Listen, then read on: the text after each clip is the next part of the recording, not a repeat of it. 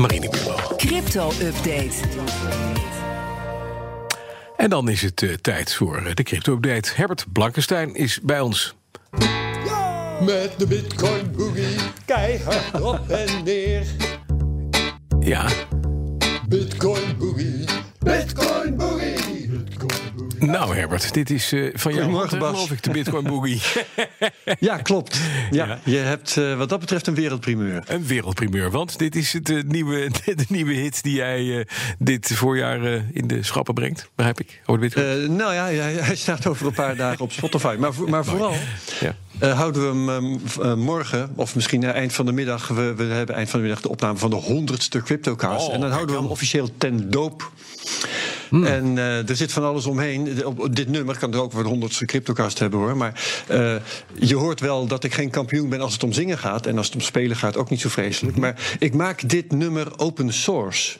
En iedereen is dus uitgenodigd om eh, de drums erbij te maken, want die ontbreken nog. Of om bijvoorbeeld een heavy metal of een country versie te maken. Ik vind het allemaal best. Of om er een andere partij bij in te spelen. Ja.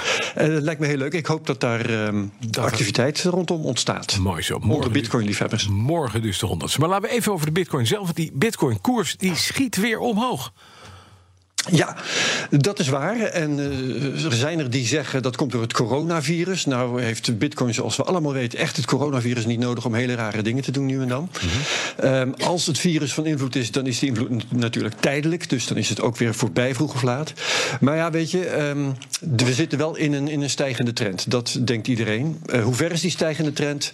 Dan moet je weer even uitzoomen en terugkijken. Drie maanden geleden was het nog 10.000, zes maanden geleden 12.000, acht maanden geleden 14.000 en twee jaar geleden 20.000. Dus waar hebben we het over? Het is nog altijd eh, klein bier hoor. Mhm, ja, precies. We staan nu op eh, 8490 euro in europrijs. Is dat zo? Ik dacht, oh ja, euro's. Ja, precies. Ja, Ja, het is eh, euro's. 9300 dollar. Ja, ik, nee, precies. Ik, ja, ik reken meer in dollars. Ik reken even euro's, want daar betalen we mee. Gelijk, Eh, ja. Nou is, eh, eh, eh, wat dat betreft, een crypto-influencer heeft een enquête gehouden onder volgers. Wat doe je als, je, als de bitcoin 100.000 dollar Ja. waard wordt? En wat, wat zegt hij? Het gaat om Chris Dunn. Eh, Die heeft op YouTube meer dan 200.000 abonnees. Op Twitter bijna 50.000 volgers. Niet zomaar iemand. Hij geeft cursussen over investeren en zo. En zo'n poll is natuurlijk niet wetenschappelijk verantwoord. Uitkomsten zijn wel interessant. Er reageerden 1800 mensen, niet niks. Drie kwart daarvan, dat is echt heel veel vind ik. Die zegt dat ze dan op zijn minst een deel zouden verkopen. Bijna de helft zouden doen voor fiat geld. En ruim een kwart voor goederen. Dus ja, die, die, willen dan toch hun winst nemen. Ja, precies. Dus in, die 100.000 dollar is een grens waarbij sommige mensen verkopen. Dat is niet bijzonder, maar is het realistisch? Zeg even. Die prijs. Dit ja, weet je, ja. eh, een prijs van 100, een prijs van 1000, een prijs van 10.000 is allemaal ooit weggelachen. Dus eh, pas op, hè. Maar het is hoe dan ook een interessante vraag. In, in de geschreven reacties gaan, geven mensen verklaringen voor wat ze vinden. Hè. Dat is wel eh, heel leuk. Sommigen zeggen, ook al verkoop ik een deel, ik hou zeker ook een deel met het oog op een nog hogere koers.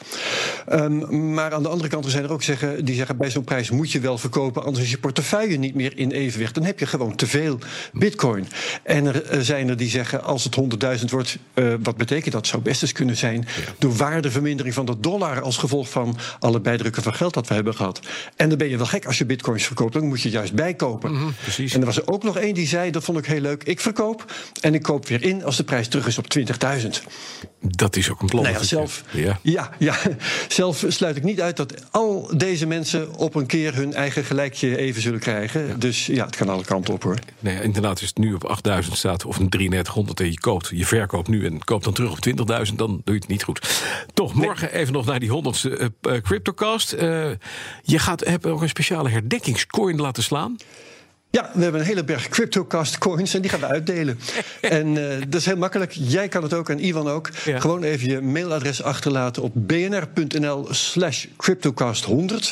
Mag je met 100 schrijven of gewoon 100 in letters. bnr.nl slash CryptoCast100. Krijg je via de mail instructies over hoe je een wallet kunt aanmaken. En wij stoppen daar dan die coin voor je in. Ja, en dan hopen we dat Kun je het naar heel, kijken de hele rest van het jaar. heel veel waard wordt. Speciale gast, wie heb je morgen? Twee topgasten. Mark van der Scheijs, bitcoin-ondernemer. Heeft een carrière in gaming. Heeft in China de Chinese YouTube mee opgericht. Ja. Woont nu in Vancouver. Is eigenaar van het miningbedrijf Hut 8. En mining is heel interessant, omdat in mei de inkomsten van de miners in bitcoin gemeten gaan halveren. Dus wij willen weten hoe Mark denkt over de gevolgen daarvan voor zijn tak van sport. Ja. We hebben ook Aaron van Wirdum, naar ze zeggen de beste bitcoin-journalist van Nederland. Met wie we het bijvoorbeeld gaan hebben over wat er nog te verbeteren valt aan bitcoin en het bitcoin-protocol. Ja, onder leiding van Herbert Blankenstein. Met de Bitcoin Boogie, keihard op en neer. Dankjewel.